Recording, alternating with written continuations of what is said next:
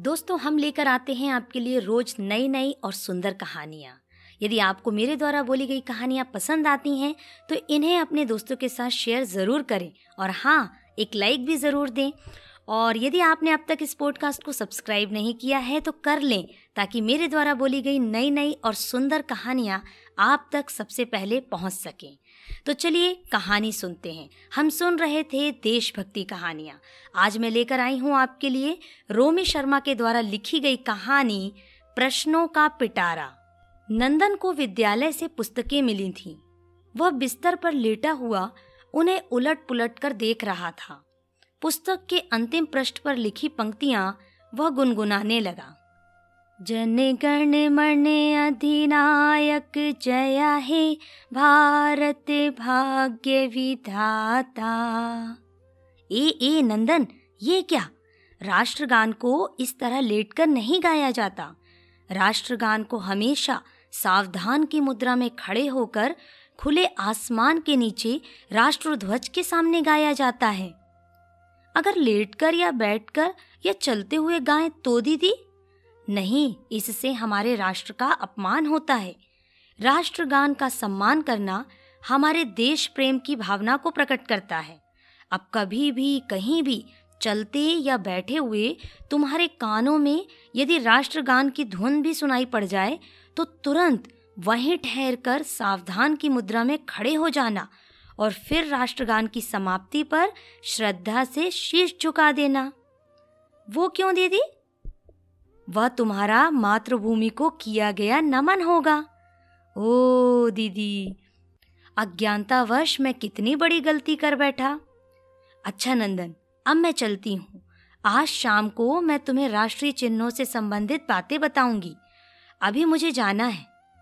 दीदी की बातें सुन नंदन की उत्सुकता बढ़ गई थी। शाम तक का इंतज़ार करने का सब्र उसमें नहीं था। वह दौड़ा दौड़ा रसोई में माँ के पास आया।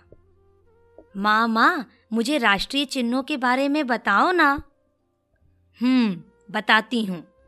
सबसे पहले अपनी जेब से एक नोट तो निकाल जरा।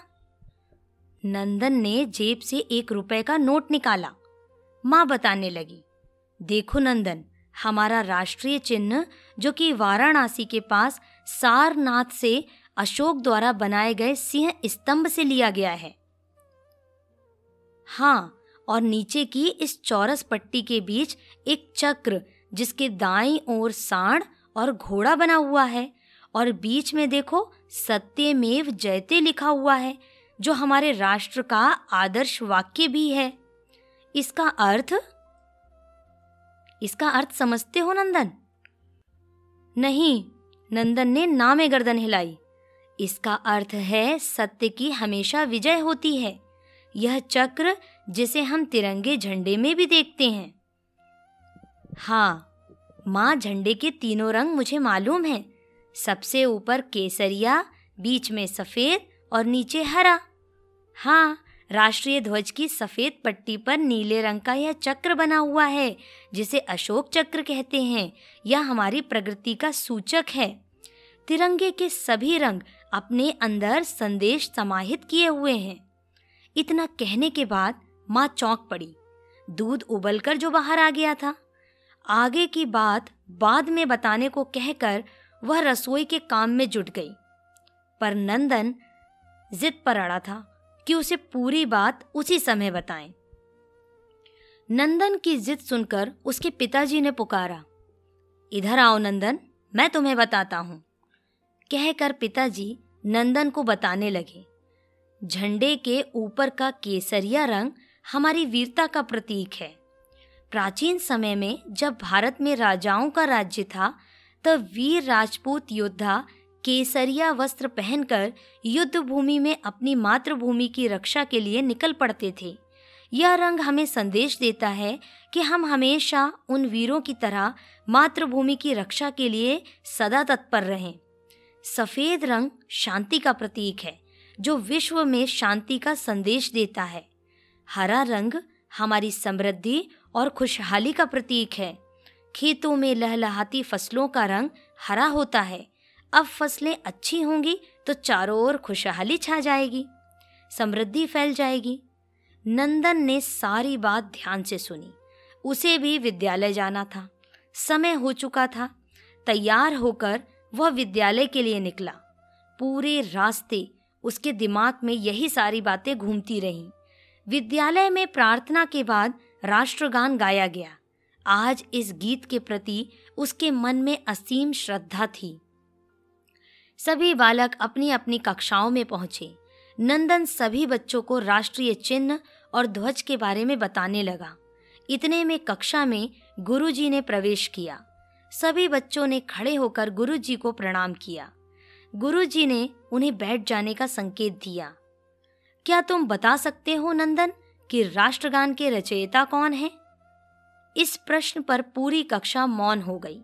गुरुजी ने बताया, रविंद्रनाथ टैगोर। उन्होंने यह गीत 1912 में लिखा, तथा इसे राष्ट्रगान के रूप में 24 जनवरी 1950 में स्वीकार किया गया।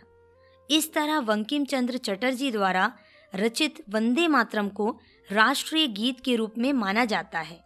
यह गीत भारतीय स्वतंत्रता आंदोलन का प्रेरणा स्रोत रहा है। जब दीदी ने राष्ट्रीय पक्षी, राष्ट्रीय पशु और राष्ट्रीय फूल के बारे में पूछा तो वह नहीं बता पाया। अभी इनके बारे में और जानना बाकी था। दीदी ने नंदन को बड़े प्यार से बताया कि अपना राष्ट्रीय पक्षी मोर, राष्ट्रीय पशु बाघ और राष्ट्रीय फूल कमल है।